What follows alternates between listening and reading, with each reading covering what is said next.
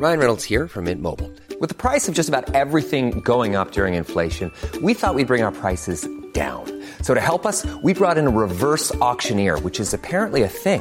Mint Mobile unlimited premium wireless. Ready to get 30, 30, bit to get 30, bit to get 20, 20, 20, bit to get 20, 20, bit to get 15, 15, 15, 15 just 15 bucks a month. So, Give it a try at mintmobile.com slash switch. $45 upfront for three months plus taxes and fees. Promo for new customers for limited time. Unlimited more than 40 gigabytes per month. Slows. Full terms at mintmobile.com.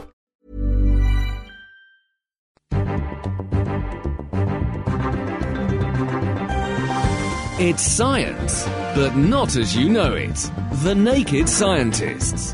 Hello and welcome to The Naked Scientists with Chris Smith Hello, Kat. and with me, Kat Arney. And on this week's show, we will be hearing how scientists have found a way to reawaken dormant stem cells in the adult brain. Wakey, wakey!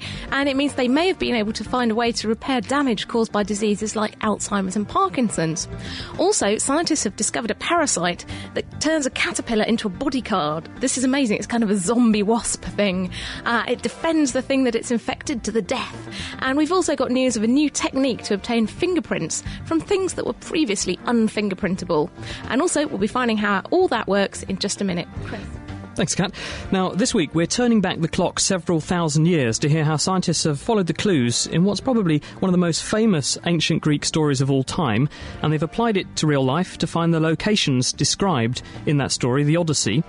And we'll also be hearing how they've done that and what they've found so far later in the programme.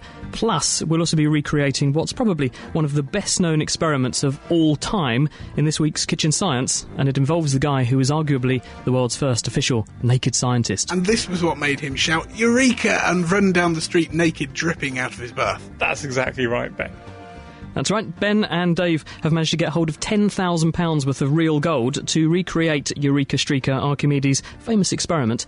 But will it work? I'm more interested to find out where did they get all that gold from? Any banks been missing anything? It's probably Dave and Ben. Anyway, and talking of things that might be a bit fishy, My question is how do fish like salmon cope while being able to live parts of their life in both saltwater and freshwater?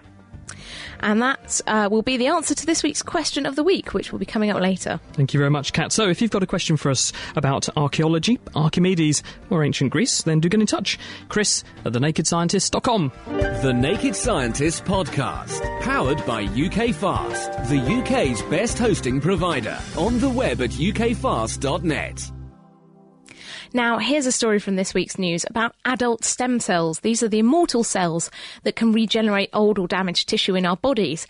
Scientists are really interested in these because they have lots of potential for treating diseases, but there's fewer ethical problems than using stem cells taken from embryos or fetuses. So, scientists at the Schepens Eye Research Institute in Boston have been studying stem cells in the brain. Now, their story starts earlier this year when the researchers, led by Dr. Dongfeng Chen, they found that stem cells are actually scattered throughout the brain and are usually kept asleep by chemical signals sent from neighbouring cells. Now, it had been previously thought that stem cells were only found in two certain bits of the brain, a part called the uh, subgranular zone, that's in your hippocampus where you do learning and memory, and somewhere called the subventricular zone, which is where you kind of smell things. So it was thought that only these areas had stem cells that could regenerate bits of the brain. But uh, in a few months ago in a paper, the team showed that actually stem cells are all over the brain, but they're kept quiet by signals from cells around them called astrocytes that kind of help to hold the brain together. Do we know what those signals are? Well, this is what they've just done in this paper. They've actually been comparing the chemical signals from the astrocytes that surround other bits of the brain with the astrocytes that surround the cells uh, in the parts that we know can regenerate. And they found that there are two molecules called ephrin A2 and ephrin A3. These are signaling molecules, and they're the things that keep stem cells silent in the rest of the brain. They, they So they're not sleep. in the bits that have active stem cells, but they are in the bits that don't. Exactly. They're the bits in where the stem cells are quiet. These molecules are keeping the stem cells asleep. And in the bits where the stem cells can be active in this subventricular zone, there's a molecule produced called Sonic Hedgehog. Yes, it is named after the computer game character. And that helps to wake up stem cells in those areas. So now the scientists have these molecules that they know what they do. They can start playing with them. And the next thing they're going to do is hopefully go into an animal model of diseases such as Parkinson's or, or Alzheimer's and see if they can kind of wake up the stem cells in these damaged brains. Because this begs the question if you've got these stem cells, why don't we use them normally? That is a very good question. Um, presumably because uh, there are controls on them to stop them multiplying out of control. Maybe it's something to do with evolution. Who knows? Which makes you worry a bit if you turn them on, what the possible downside could be. Well, exactly, and th- those are why these experiments really need to be done. It's certainly it's very exciting and it's got a lot of potential, but there are a lot of questions. Yeah. Thanks, Kat. Well, let's turn to the animal world now and the discovery of an amazing parasite which actually lives in the Amazonian rainforest. And there's a researcher called Amir Grosman who works at the University of Amsterdam, and he's teamed up with researchers in Brazil.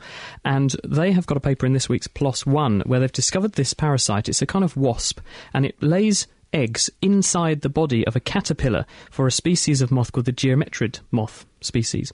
So this parasitoid wasp, which is a member of the Glyptapanteles family, Say flies along. It's easy for them to say Glyptapanteles. it, it flies along until it sees one of these caterpillars, and the wasp then implants in the abdomen of the caterpillar about 80 eggs for the, for its own species, and the eggs then hatch inside the body of the caterpillar, and over the next two weeks or so, you wouldn't know there was anything wrong. It's just the eggs hatch and they turn into little wasp larvae inside the caterpillar, and they presumably eat some of the caterpillar tissue or in- absorb energy from the caterpillar to grow. But the caterpillar carries on moving and eating as normal.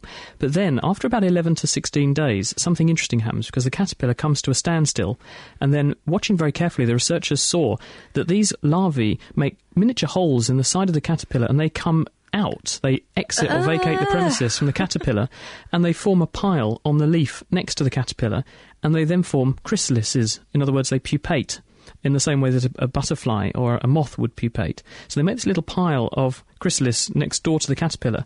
But the caterpillar doesn't die, it remains alive. But what it does is instead of being an egg incubator, it turns into a bodyguard instead because they noticed that whenever any kind of predator that might want to eat these chrysalis sitting next door came near, the caterpillar would rear up and lash its head around, which was sufficient 50% of the time to scare off potential predators. Like a zombie, basically, a zombie caterpillar being But the big question is, things. why does the caterpillar do this, and how does it do that? So the team microdissected some of these caterpillars, and they found that not all of the parasites leave. They always found that there was one or two left behind inside the body of the caterpillar. So what they think, but they can't prove yet, what they think is going on, is that those those larvae that remain behind, some of them invade the nervous system, and they start to control the behaviour of the caterpillar, so that it becomes this bodyguard and protects the developing wasp. Because seven days later, these chrysalis hatch and out come mature wasps that can then fly off and reparasitize other moths, and the caterpillar then dies. So there's nothing in it for the caterpillar. So there must be some kind of controlling part going on on the part of these these parasites. They just don't know how it's manipulating the behaviour of the caterpillar. But there is a model from other species, things like ants. Some ants also get parasites into their brains, and this controls the brain of the ant and makes its behaviour change, so it's more likely to be picked on by birds. Well, perhaps it's similar. We just don't know yet. But an Zom- intriguing story. zombie insects. Isn't nature amazing? anyway, another thing that's amazing in human in nature is is the human brain. It's it's probably one of the most amazing works of biological engineering that we have. And one of our greatest challenges as scientists is to understand how our brain has evolved. And some researchers now writing in the journal Nature Neuroscience have actually shed some light on the origins of the brain and how we developed such large complex ones. Well, I did anyway, maybe Not in not your case. I was going to Oh, I was going to say, not in your case, beat to it. Anyway, um, currently scientists think that the connections between nerve cells known as synapses are similar in most animals from, you know, tiny worms to humans. And it's simply the increase in the number of nerve cells and the number of synapses that makes a more complicated brain. So basically, big brain, lots of nerves, lots of synapses, makes you clever. Small brain, not very many nerves or synapses, not so clever. You're a worm, basically. But now scientists at the Wellcome Trust Sanger Institute have been studying the makeup of the proteins at synapses in different uh, species. So all the way from very simple yeast cells who don't really have synapses, but they have some of these proteins, through simple organisms all the way up to humans, and looking at the number of different molecules that are produced in the synapses. They've looked at around 600 different molecules just found at synapses, and they found that there's probably two major leaps, major changes in the number of these proteins. So complicated animals like humans, vertebrates, have this full range of about 600 molecules. Invertebrates probably have about half. And very simple single celled organisms like yeast have only about a quarter. So that tells us uh, that these two points in evolution, when we went from being one cell to many cells and from being uh, invertebrates to vertebrates, there was this big leap in complexity in the synapses in the molecules that are there. So it's not just the size, it's actually how complex you are that counts as well. But I always knew that. I'm always telling my wife that. well, also this week, forensic scientists at the University of Leicester, they've been working with Northamptonshire Police, have announced a really major breakthrough in crime busting and crime detection techniques. And it could actually lead to hundreds of cold cases being reopened because this is the work of Dr. John Bond, and he's a scientific support officer for Northamptonshire Police. He's also a fellow of Leicester University. So, John, thanks for joining us.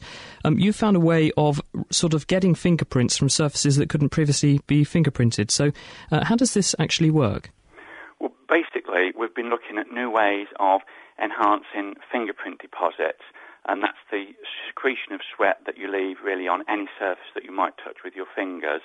And for many years now, the police in this country and worldwide have had a range of conventional techniques that all require some form of physical or chemical interaction with the deposit that you leave behind. They either stick to it and make it visible, or they chemically react with it and maybe change its colour so you can see them. So that must mean that there are physical constraints over what sorts of surfaces can be fingerprinted? Absolutely. Smooth, non porous works very well for things like powder. Um, and a technique using superglue where the superglue actually polymerizes uh, and forms a white strands actually on the fingerprint deposit. And on things like papers where the fingerprint deposit might soak in, there's a range of chemicals that react with things like the amino acid that you leave in your sweat. But all of those techniques, they all require that deposit still to be there. If you remove the deposit, all conventional techniques will fail. So this would be, for example, washing a surface or wiping a surface on the part of the criminal to try and clean off the evidence?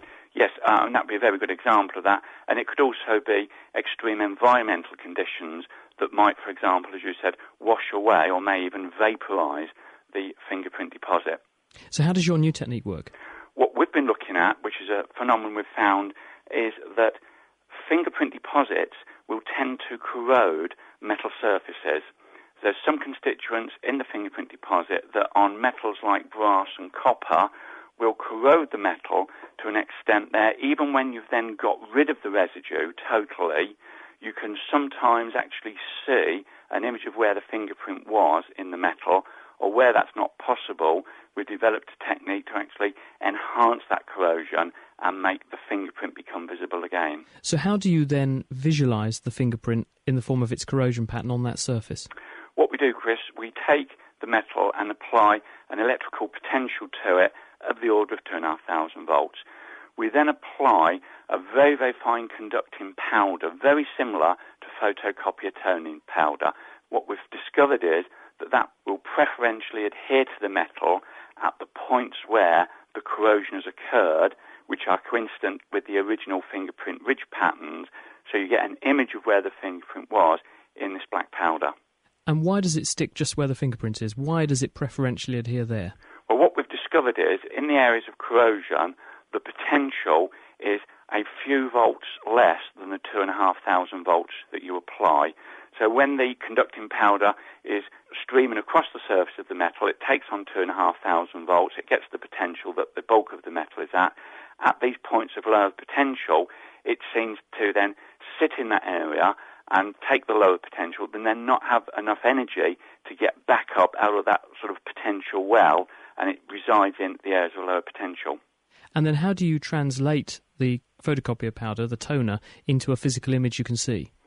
It just appears as a black image against the contrast of the copper or the brass metal. You can actually just see it sitting there. And what sorts of things do you think you could apply this to which would help to solve new cases? A very good practical example of this, and it's very fortunate, is that most um, bullet casings are made of brass, and we've already been able to show in some of our research that a fingerprint deposited on a gun cartridge case prior to being loaded into the gun, which was then enhanced after the gun has been discharged, can reveal that fingerprint with this uh, black conducting powder. So for the first time, we can actually get a fingerprint of who was loading the gun. And are the police actually using this actively now, or will there be a trial period before it can be admitted as evidence into, say, a court of law? Well, we have demonstrated um, the practical use of it with these gun casings, and we've now been approached by a number of police forces in the UK uh, and also um, a prosecuting attorney in the US that have live and sometimes historical cases with gun cartridges, and people are saying to us, look, this hasn't worked conventionally, we haven't got anything on it, we can't do any more, have a go with your uh, corrosion technique. John, thank you very much for joining us to talk about your work. Thank you. That was Dr. John Bond from Leicester University and Northamptonshire Police explaining how a new technique can find fingerprints on things like metal surfaces even after they've been scrubbed or burned. Laying the facts bare, The Naked Scientists. This is The Naked Scientists with Chris Smith and with Kat Arney. Now, a couple of questions have come in this week. Kat, this one, interesting from Adam. He said, Does putting bananas in the fridge make them poisonous? My, my family have told me this, but I'm sure it's a myth. It is. This is a bit of an old wives' tale, and I've found it repeated elsewhere as well. People going, My mother said I should never put bananas in the fridge or I'm going to die. Uh, basically, this is not true. Bananas are not poisonous, and in fact, they do get refrigerated um, along their journey to from wherever they're grown, tropical places, to you. But I did find out some interesting things about bananas that you probably know. Um, they produce a gas called ethylene or ethene, and this is used to ripen fruit. So actually, if you've got something that's a bit hard, you know, some hard fruit, you want to ripen it up, stick it in a bag with a ripe banana, and it will ripen nice and quickly. Works with other bananas too, and also and tomatoes, doesn't it? You can get Yes. tomatoes if they're a bit green, the, the ones Yeah. that have fallen off the bush a bit soon in your in your greenhouse, for example. Put them with some bananas. Whack them in with some bananas because bananas ripen really quickly. And the other thing is, though, if you do put your bananas in the fridge, they won't poison you, but they will go black. And this is because bananas have really sensitive cells in their skin, um, and they it's thought that They're they Katani bananas. They're really sensitive. Very sensitive, delicate things. And they get damaged very easily, probably below about 12 degrees centigrade, they can get damaged. And they uh, release enzymes, and this is what causes that black So oxidation. that's actually a bruise. That physically is injury to the Yeah, to the it's a whole bruise on the skin of the banana, but actually the banana inside will be fine. It's just the outside skin. So peel it, it will be nice, and you can keep them fresh in the fridge, but they will go black. Now we've got a question for you. This show is all about, you know, archaeology. We're searching for the truth behind Odysseus's island of Ithaca. So we have a bit of an archaeological question for you, Chris. And it's from Paul, who's in New Zealand, and it's about carbon dating. And he says, if a carbon atom is in existence at the beginning of the Earth and spends some of its time in bacteria, then fish, then animals, and so on, um, and then it, it gets into a tree and uh, for example, into furniture, and then we try and carbon date the furniture, aren't we just carbon dating, you know, bacteria? How does it really work? Ah, well, the key to carbon dating is that the carbon isn't the carbon that's been on Earth ever since the Earth was formed. The carbon that's involved in carbon dating is carbon that's been newly made. And the, where that comes from is when radiation from the sun hits the Earth's atmosphere, it interacts with nitrogen, and nitrogen 14 has a neutron added to it, and it becomes carbon 14. That's radioactive carbon. This then circulates in the atmosphere, and because that process is happening at roughly the same rate continuously, the amount of carbon that's carbon 14 in the atmosphere is roughly continuous. Most of it ends up in the atmosphere as carbon dioxide, so you have 14C carbon dioxide. Plants then pick that up in their process of photosynthesis and they turn it into sugar. You then eat the plant, so all the time that you're alive, you're gaining radioactive carbon in your body, which you incorporate into your body, and the level that you end up with in your body will be roughly constant because you're taking it in at a roughly constant rate from the environment. So the ratio of radioactive to non radioactive carbon should be the same all the time you or a plant are alive. So when you're metabolizing, basically. Exactly. But then when you die, you stop adding new carbon 14 to your body, but the carbon 14 you've already got starts to break down because it's radioactive. The half life is about 5,500 years or so. So when you find an ancient specimen, all you have to do is to compare how many carbon 14 atoms are in it to the number of carbon 12 atoms, the ratio, and that tells you how long it was since it was last alive, and this gives you a ballpark figure for its age. And that's assuming that the production of carbon 14 and incorporation is the same now as it was thousands and thousands of years ago. scientists have to make that assumption, but it's presumed to be a fairly reasonable and accurate way to do it. Yeah. So that's basically um, how carbon dating works. In fact, the guy we have to credit is Willard Libby, who discovered it in the 1940s. Got the Nobel Prize for it, actually. Very smart chap. Anyway, you are listening to The Naked Scientists with Chris Smith and Kat Arney, and still to come, we are going to be finding out how modern science has helped to unravel a mystery that's over 2,000 years old. But first, Ben and Dave have got into the Greek spirit of the show and they haven't sunk a whole bottle of raki or something. In fact, they've recreated a very famous experiment for this week's Kitchen Science. Welcome to Kitchen Science. I've come round to Dave Ansell's house again, and every time I come here, he gets that little bit more bling. A few weeks ago, we were here and he was making his own diamonds, and today I find that he's covered his living room table with gold coins. Dave, what's going on? Where did you get this from? Well, we've been lent a fair amount of gold coins by a very kind listener of ours. There must be thousands of pounds worth of gold here. Why would we need this gold? Well, as the theme of this show is Greek science, we thought we'd try and recreate the really famous experiment which Archimedes did just over 2,000 years ago. And Archimedes, I believe, was the original naked scientist. If I remember rightly, Archimedes was given a challenge by King Hero of Syracuse. The king had commissioned a beautiful, beautiful gold crown, but he didn't trust the goldsmith. He didn't think that it was pure gold. Now, this left Archimedes with quite a problem. How could he tell whether or not this was pure gold without melting it down or hammering it into a lump? He needed to work it out. So, Dave, how did he do it? Well, Archimedes knew something very useful about gold for this purpose. He knew that gold was about 19 times denser than water is. That means that every milliliter of gold weighs about 19.3 grams. And density is something's mass divided by its volume. Now, it's very easy for Archimedes to work out something's mass. All you do is put it on the scales. So we've got three different kinds of gold coins here, and we're going to try and see which of them are actually gold. So the first thing we're going to do is try weighing them. And how many of each coin are we going to weigh? We're going to try weighing about 10 of each coin. So we'll start off with the first pile. Okay, and we'll just put the first pile on Dave's digital scales. It did feel very heavy, so I expect this to come out quite high. 312.6 grams. This is quite heavy. Is that what you expected, Dave? Yeah, these are some Canadian coins, and yeah, it's a fair, fair amount of weight there. Okay, and the next pile. Now, these coins to me look a little bit bigger, so I expect they'd be heavier. Probably will be. We'll find out. And they come out to, yep, as I predicted, 340.6 grams, a little bit heavier than the Canadian coins. Where are these ones from? These are South African. Now, these ones are, are even smaller than the first one, so I expect these will be a bit lighter. And these are only 18.6 grams. Um, well, they are an awful lot lighter, Dave. Where are they from? Um, I think these are good British coins.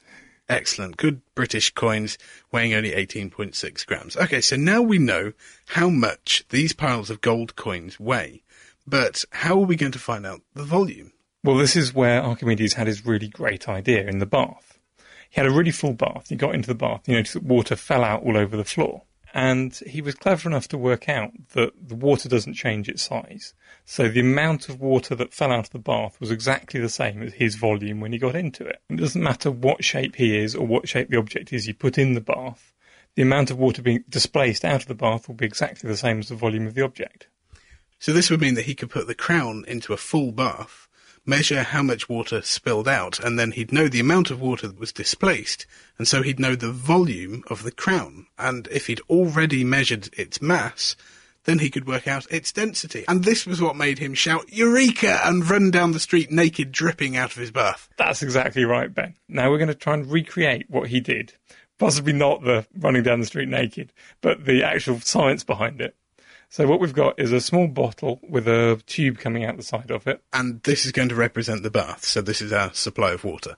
Yeah, that's right. It's just big enough at the top so you can put coins in it. And I've got my scales again. And I'm going to put a small glass on the scales, point the tube over the top of the glass, and then just top up the bottle with water so it just starts to overflow. And so the idea is that any water we displace will come down the tube and then you'll measure the weight of the water on your weighing scales. Now, surely it's the volume of the water we need to know. Yes, but we know that water has a density of about one gram per milliliter. So we can assume from the weight of water that that will be equivalent to the volume. Yeah, that's right. Excellent. So we better get that topped up. In fact, so topped up that it's dripping down the tube. So if we put anything in there, it'll displace the water out. Yes, that's right. There's one thing I'm going to do to this just to improve it slightly over what Archimedes could have done. I'm going to add some washing up liquid. Okay, well, obviously he wouldn't have had access to washing up liquid. This was 2,000 years ago, but why are we doing this? Surely we don't, well, we don't need to clean these coins. Well, there's one problem you can get with this experiment because water has quite a strong surface tension. It can form big droplets at the end of the tube and all come out in big globs rather than very slowly and accurately like we want. So that would mean that the surface tension would keep some of the water clinging on, and we wouldn't be able to accurately measure the amount that had been displaced. Yeah, that's right. And washing up liquid breaks the surface tension, so it makes the whole thing more accurate. Okay, so the bottle is very, very full. The tube has now stopped dripping. So I guess the next thing we need to do is put the coins in the water. Yeah, that's right. So we'll start off with the South African ones. There's quite a pile of coins there, so we'll have to put them in one at a time. So in they go, and as soon as we drop it in, I can see that it's displacing quite a lot of the water. Already it's gone up to nearly two grams, but we do have a good pile of coins to add here, so we're going to measure the volume of all of these coins and come back to you later on in the show to let you know which of these coins are pure gold. So, if anyone's seen Ben and Dave running naked through the streets of Cambridge with lots and lots of money shouting Eureka recently, you will know why. Although, to be honest, if someone was going to lend me £10,000 worth of gold, I would probably take my top off as well. You do anyway. For less. About 10,000 quid worth of gold. Uh, we've heard from Bob Dobbs Forager. He's in Second Life listening to us, and he says, How many dating systems like carbon that you mentioned are there, and what age ranges are they suitable for? Well, there's quite a few. They're all radioactive dating. Uh, the ones that spring to my mind straight away is one called potassium argon. That's a very long time scale. And there's also uranium lead. The half life of uranium's turning into lead is billions of years, on the order of the age of the Earth, about four and a half billion years. So that can be used for very long time scales indeed. You are listening to The Naked Scientist, of course, with Chris Smith and Kat Arney, and we're going back 3,000 years to ancient Greek civilization uh, since we're talking about uh, turning the time back. If you want to join in on the programme, you can email chris at thenakedscientist.com. The Naked Scientist Podcast, brought to you by thenakedscientist.com. You're listening to The Naked Scientist with Chris Smith and with Kat Arney. Now, on the way, how geophysics and magnets can help archaeologists to unearth ancient treasures, and that's because we've sent Meera off to Leighton Buzzard to find out. But first, to a story that's quite literally thousands of years old. Now, most of us have heard the tales of ancient Greece, and the majority of the time we just think of these tales as another good story. But there's now a team of classicists and scientists who think the story told in one of the most famous of those ancient Greek texts, and that's the Odyssey, might actually be based on a lot more fact than fiction. And to explain how they've been doing this, uh, they've been looking into this 3,000 year old mystery as a group, and we've got the University of Edinburgh's geologist Professor John Underhill. We've also got Robert Bittlestone. He's a businessman, but he also has a background in the classics, and he's also the author of the book Odysseus Unbound, by the way. And we also have Professor James Diggle. He's the Professor of Greek and Latin at Queen's College, the best college at Cambridge University. So thank you all very much to all of you for joining us. Uh, we'll come to John and Robert in just a minute. So, James, why don't you kick off, first of all, by telling us a bit about the background to this mystery? Yes, right at the beginning of European literature, there stand these two great epic poems, the Iliad and the Odyssey.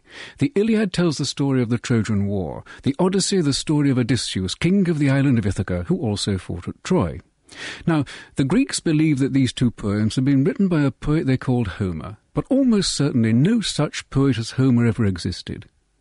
The poems as we have them were written down sometime between 800 and 600 BC, but they have their origins many centuries earlier. They're examples of a kind of poetry which we know as oral poetry, that is, poetry that was not composed with the aid of writing, but that was composed in the minds of poets, or bards, singers one might better call them, who were composing their verses off the hoof extempore before live audiences, developing the work of their predecessors and in turn transmitting it to their successors, generation after generation of these oral poets, creating a vast body of oral verse which eventually got written down and of which the only two surviving examples are our Iliad and Odyssey. Is the fact that they weren't writing it down why they used poetry? Because there are so many rules to how you create poetry uh, that was that a way of making sure the meaning was faithful then? Absolutely, and this is a reason why you can get things that were in existence in, say, Mycenaean times, 1200 BC, still being accurately reported, transmitted um, 600 years later, because the oral poets used formulaic phrases which got fossilized into their poetry. Once you developed a description of a place or an artifact, there was no reason to change it. And if you did change it, the rhyme, even though they didn't rhyme, they were using the, the, the meter, would be wrong, so they'd know that something was adrift. Absolutely. The meter was a very strict meter. So, how do we turn this on these ancient texts, the Odyssey, and, and the present situation you find yourself in, where you're involved in this 3,000 year old mystery? Yes. Well, we're focusing on the Odyssey, specifically the location of Odysseus' island, Ithaca. Where was it? Now, this may it seem still strange- exists, doesn't yeah, it? well, that, that it would seem to many people to be a very strange question to be asking, because there is indeed an island which the Greeks call Ithaki and we call Ithaca. And let's just focus on the part of Greece that we're talking about. We're talking about the west coast of Greece. That is the coast that faces Italy. Halfway up that coast, rather below Corfu, there's a group of three islands Ithaki, Zakynthos, and the one that's perhaps best known of all, Kephallonia, from Captain Corelli and his mandolin. And so, what's the, the big question then? Why, why do we doubt that Ithaca, what we're calling Ithaki, Ithaca, why do we doubt that that's what we really think it is? Because the text of the Odyssey gives us three very clear indications of where Ithaca lies and what kind of island it was. These are they. First of all, the Odyssey tells us that Ithaca is one of a group of four islands, but modern Ithaki is one of three. Second, the Odyssey tells us that Ithaca is the furthest west and furthest out to sea of these islands, but Ithaki is the furthest east and closest to the mainland. And finally, the Odyssey tells us that Ithaca is low lying, that is, it hasn't got any mountains, but Ithaki is a mountainous island with cliffs plunging sheer into the sea. So, the big question is was the poet just using artistic license when he wrote that and just thought, well, it doesn't really matter? Well, you've got two options. That is one. The other is to say that we simply haven't found the correct island. And given that we have found other places that are mentioned in the Homeric poems, like Troy and Mycenae, these have been excavated, we know that they existed, there's every reason to suppose that when the poet describes in great detail the island of Ithaca, he is talking about a real island. So let's bring Robert in. Rob, Robert, how did you actually begin to have the insight that we might be on the trail of the wrong island here? Well, I was fascinated by the description that James has just uh, given to us. Uh, that here is an ancient poet describing a world in which his crucial island, the island of his hero, is furthest out to sea, furthest west, low lying, and so on. And when I looked at the map, it was actually in the context of planning a summer holiday for the family some years ago. I thought, well, re- really, how can this be? How can somebody get it not just marginally wrong, but really, really wrong? And I wondered, as you've suggested, about the explanation that many, many scholars have uh, suggested in the past was the, the reason for this, that he just didn't know or he didn't care, and you know, he was writing a, a poem after all, not a travel guide. But it seemed to me that that didn't really hang together at all. And, and the reason is um, it, it's a motiveless crime to misdescribe your crucial island in such a way. That is to say, either you do know where it is or you don't. Now, if you do know where it is, there's no reason for you to misdescribe it. If you don't know where it is, why describe it so specifically but incorrectly that the very first time you recite these lines to a bunch of sailors, and Greece is a small place, they're going to say, rubbish, you know, that isn't, it's not there, it's over here. It would be like, you know, somebody today writing a play in which they say, you know, some, their lead character says without any sarcasm, oh, I come from New York, a beautiful city built on a, a steep hill on the west coast of America. I mean, it's just going to get contradicted and corrected within a very short time of its composition. So that's what drew me in. I thought this is a motiveless crime. There must be a different explanation for so, this what did you think? What did you come enigma. up with as an alternative suggestion? Well, the alternative suggestion was this. Uh, there is clearly this major contradiction between how the poet describes Ithaca and the island that is today called Ithaki. And so my thought was to say, instead of assuming, as everybody seems to have, that the reason for the discrepancy is that the poet made a mistake, what about the alternative that at the time he composed these lines, supposing they were absolutely accurate, but that something has happened since to change the landscape? That was the, if I can refer back to your earlier material, that was the eureka moment. Very good. Well, a good time now to bring in John Underhill, who is Professor of Geology at the University of Edinburgh. He's involved in this. John, so d- would this sit uh, with you as something that could be a possible explanation for what was going on here? Well, yes, I, got, I, first got involved with the geology of, of, Western Greece back in the 1980s when I did a PhD there. And although Thinia, this um, key valley that we focused upon, it wasn't a primary um, area as part of that, it was one where I had interest and had looked at. Uh, when the opportunity materialised to get involved in the project, I thought it was worthwhile, um, given that it was a very interesting theory but inherently testable. Um, to be honest, I actually thought, my thought at the time, that it would be easy to refute, easy to disprove this particular theory. Uh, that's easy to say from Scotland, but when you go out on, into the, the field, it actually proved much more hard to disprove the theory that Robert and James have come up with and, and just uh, given to you on the ground. So what they're basically saying is that there's been some massive ground movement which has made what was four islands become three islands, and that one of them is the original Ithaca. Yeah, the Western Peninsula, Paliki, is very low lying, and there is a narrow valley called Thinia which separates it from the main part of, of Kephallonia. Now, if that particular valley were once underwater, and we're talking 3,000 to 2,000 years ago, because there are two independent references.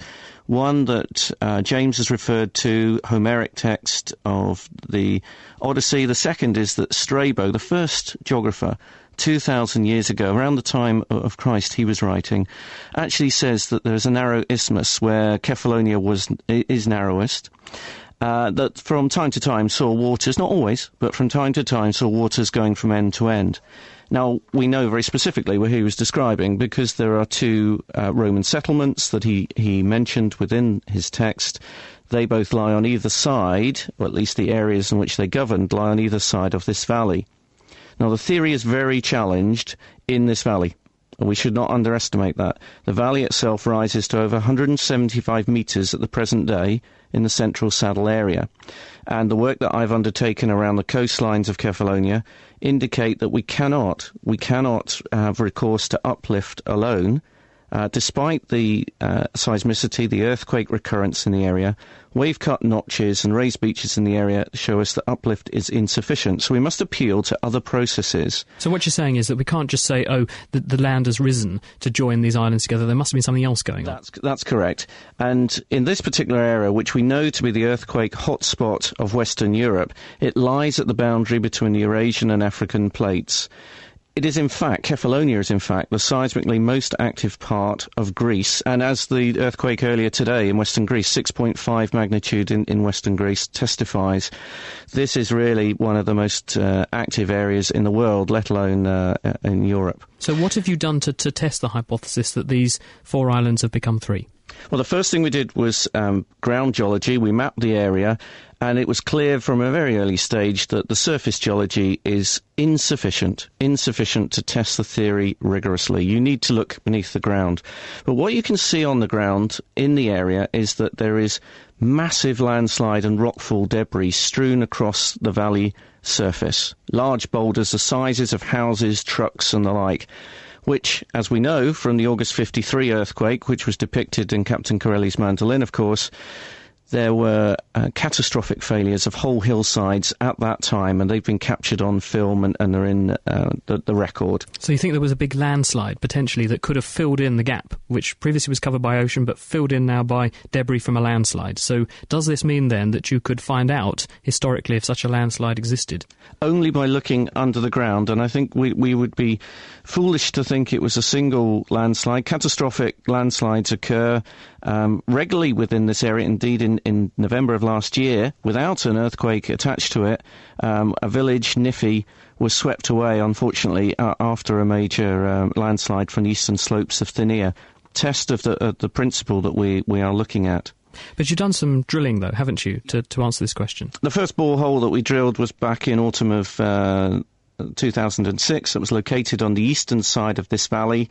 Uh, we drilled down from a surface elevation of 107 metres. We drilled down 122 metres, so below sea level. And interestingly, that borehole found rockfall debris extending at least 40 metres below the current land surface, i.e., 67 metres above present sea level. But most importantly, the matrix to that borehole contained large boulders of Cretaceous and other limestone material derived from the eastern slopes and a very young fossil called Emiliania huxleyi, a marine fossil that is 80,000 years or younger. And actually, within this area, we know marine waters only reached the region within the last 5,000 years. So, a very interesting result. Robert, this must uh, be extremely pleasing to you. Well, I have learnt that one shouldn't um, get too excited too soon as new bits of evidence come along. I think this, on the scale of things, this is a tough geological challenge. I, am sure John would agree. This isn't something that can be solved by uh, you know, a, field study for a couple of weeks. But yes, it was very exciting uh, after that autumn drill hole when the borehole went right the way down, didn't encounter any solid uh, limestone, as John has said, and, and encountered material which made us think is that consistent with the possibility that a, an enormous rockfall event or series of events came thundering down a mountainside, hit a body of relatively shallow seawater, and in the process of that, perhaps thrust much of that water up into the air in such a way as to interpenetrate all the debris coming down and, and, and end up with these little tiny nanofossils that John's described. That's one possible mechanism, and there are other mechanisms, but what we are finding is that as this work is done, as John says, so far nothing's come along saying that's it, end of theory, it's impossible. But it's tough to interpret the data. It takes a lot of work, a lot of resource, uh, and, and, a lot of, uh, fortunately, a lot of industry support that we're now getting for the project. And James, you must be really pleased that uh, this has come to this point. But what, what, do you think is going to be your next step from a classics point of view? Well, um, I think what I find so wonderful about this is that it mixes together a whole variety of disciplines. I mean, my particular interest is on the, the literary and historical side, but it blends with that uh, archaeology, geology, science of various kinds, mythology, just about everything. Um, so it's a wonderful multidisciplinary activity that we've got ourselves involved in. But if we can just go back to Troy and Mycenae. Troy was believed once upon a time never existed. Heinrich Schliemann discovered it in the 1870s. Mycenae was then excavated. Now we think that we're on the brink of demonstrating that Odysseus's palace civilization on Ithaca existed too. Absolutely fascinating. That was uh, Professor James Diggle, Professor John Underhill, and Robert Bittlestone. Stripping down science. Okay, let's do it. The Naked Scientists.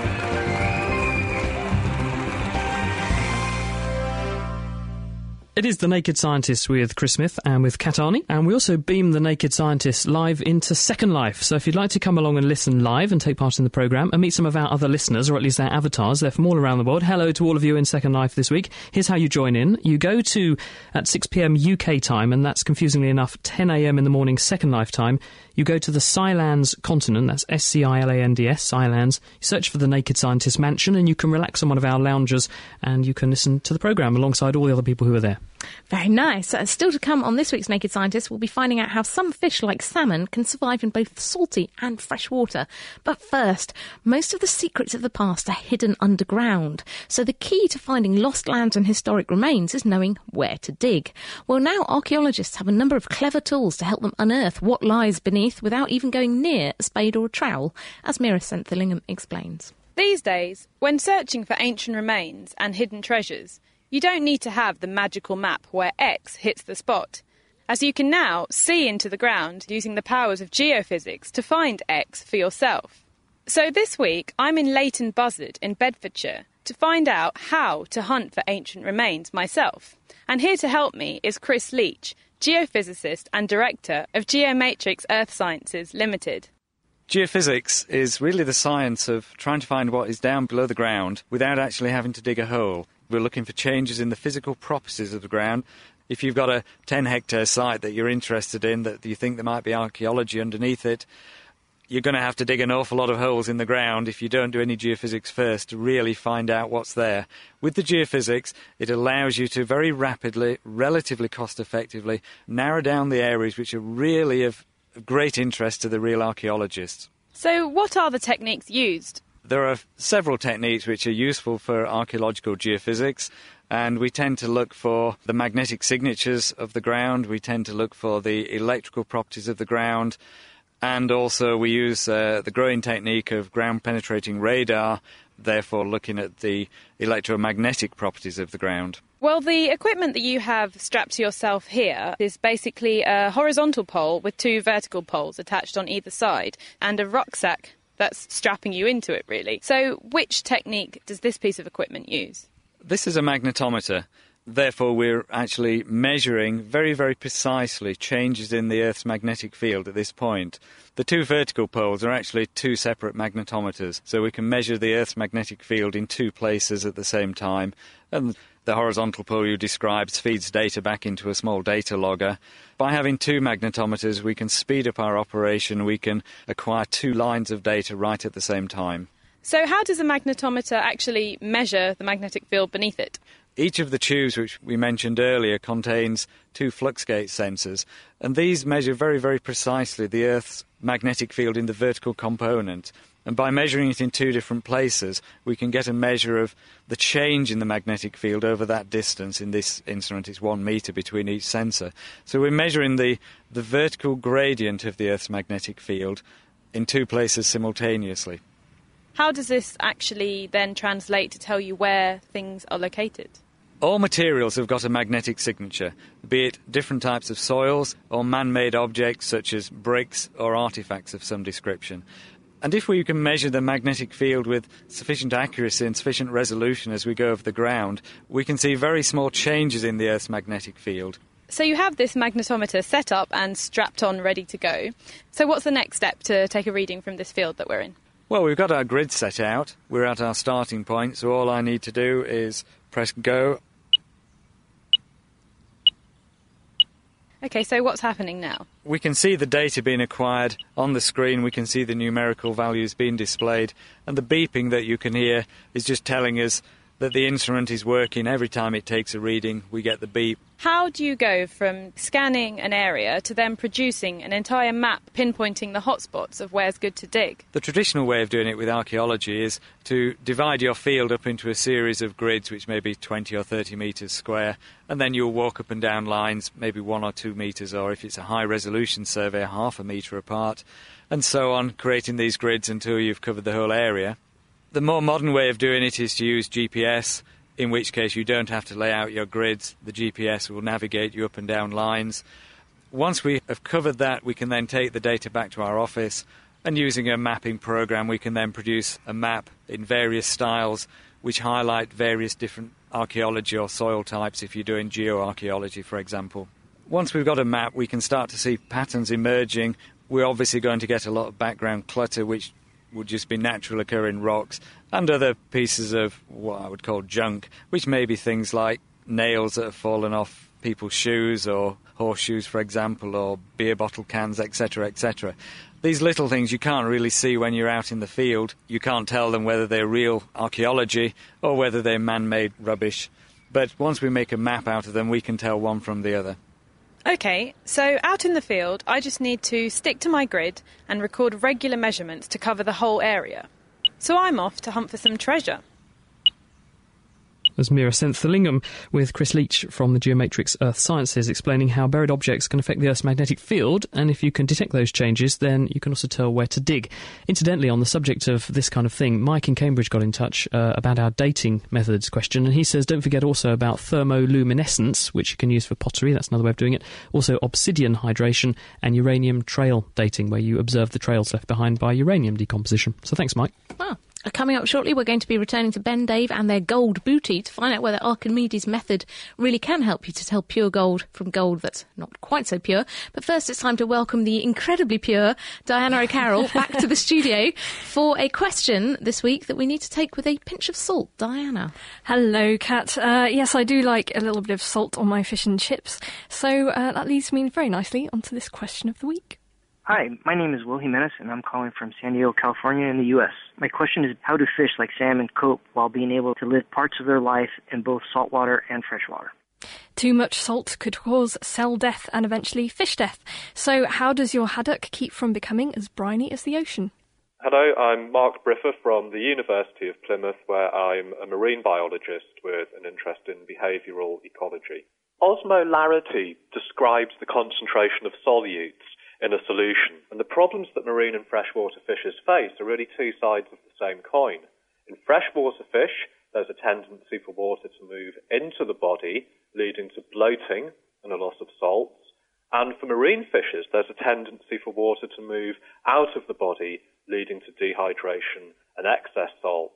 And the most obvious trick to cope with these problems is to place a barrier between the inside of the body and the environment outside.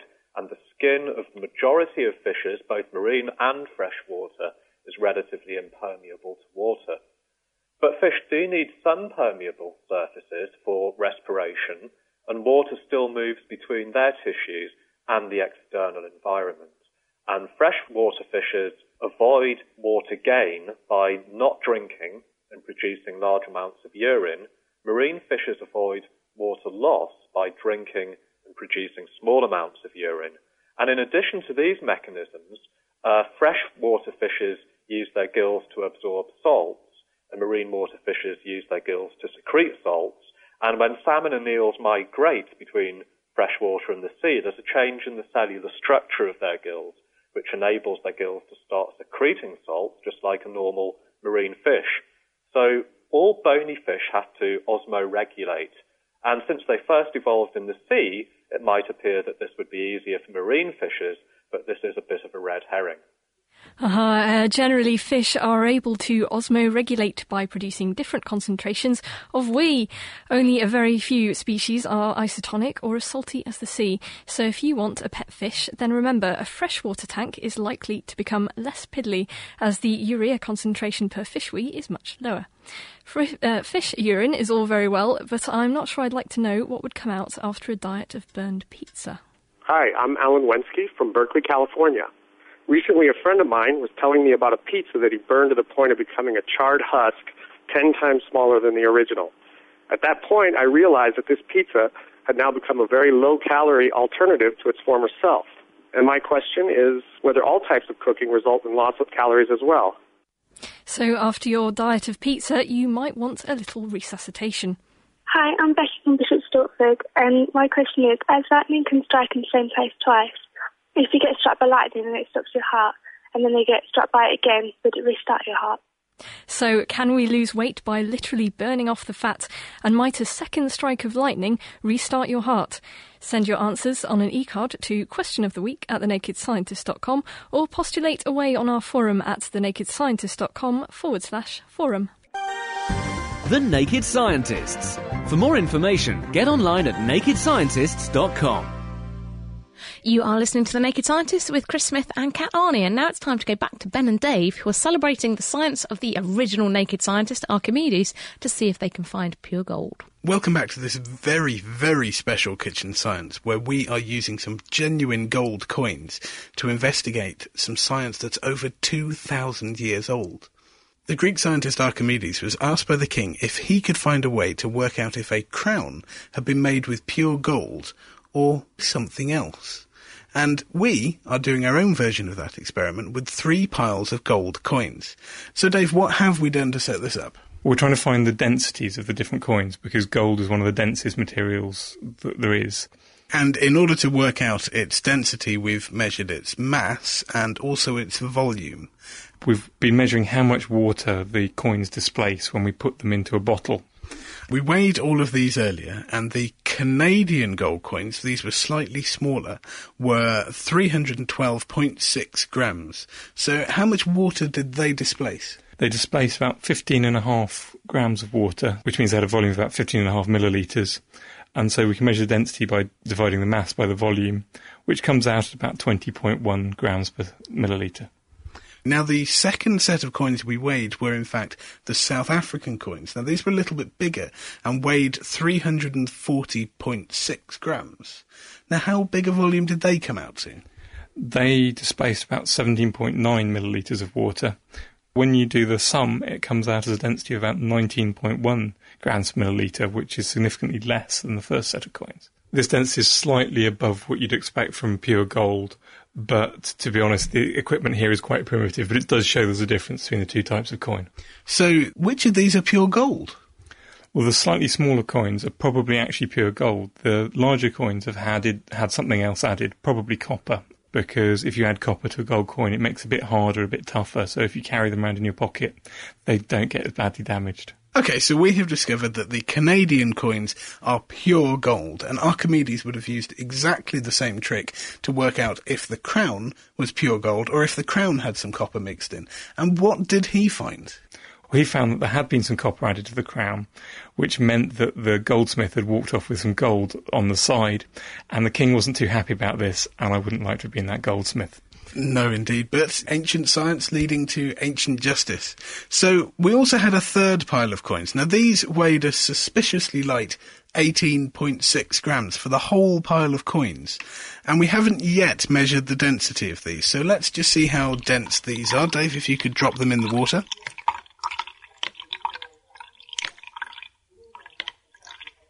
And I can read off on your scales there that these have displaced 13.7 grams of water. So that means 13.7 millilitres. So what's the density of those? That means density is about 1.35 grams per milliliter, which isn't looking good for them to be gold, and it's a lot closer to what I'd expect for chocolate. Well, they do say you're supposed to bite into gold to see if it's real. Dave, are you going to bite away? That tastes rather too good to be gold. so leftover gold coins from Christmas. so this is how Archimedes, the very original naked scientist, discovered how if you put an object in water, it will displace an amount of water equal to its volume, and used this to find a thief in the king's court. So thank you very much, Dave, and thank you very much to the very, very kind listener who lent us this gold so we could do this experiment. We promise we'll give it all back. That's it for Kitchen Science this week. We'll be back with more very soon. I'm sure you gave it back, Ben. That's why you've got a new Mercedes outside. No Any- one's seen Dave since. just disappeared. He's gone to the Bahamas. Anyway, that was Kitchen Science with Ben and Dave testing out the science of Archimedes, the Eureka Streaker. If you want to try this out at home but don't happen to have £10,000 worth of gold to play with, you can try comparing the density of 1p coins from before 1992 with those made afterwards. You can sort them out quite easily. Just put them near a magnet. The ones that stick are the new ones. Do drop us an email to let us know if you do this experiment experiment what you find out on chris at thenakedscientist.com. And now, quick question for you, Chris, from Genevieve in the USA. Why does the sound of nails on a chalkboard get such a physical reaction from us? It does. It's horrible, isn't it? Uh, when someone, when the guy in Jaws scrapes his fingers down the finger down the blackboard, and you feel your whole spine tingling. The reason for this is not 100% known, but there is a theory, and the theory is that the kind of frequencies that you get when you get fingernails down a blackboard experience is similar to the kind of frequencies that animals release when they're in distress. And so it's a kind of distress signal, and therefore we, we are sort of pre-programmed or galvanized into action by those particular choice of frequencies, which is why it has that alerting or scary effect. Fabulous. Well, that's it. We've pretty much run out of time. I, I, just have to say a very big thank you to our guests this week, who is Robert Bittlestone, James Diggle, and John Underhill, for telling us the story of real Ithaca. And thank you very much to our wonderful production team, Meera Thillingham, Ben Valsler, Petra Minch, and Anna O'Carroll. Next week, we're exploring the science of volcanoes, including mud volcanoes. So send us any questions. Chris at nakedscientist.com. The Naked Scientists are sponsored by the Wellcome Trust, the EPSRC, and UK Fast. For more information, look us up online at nakedscientists.com.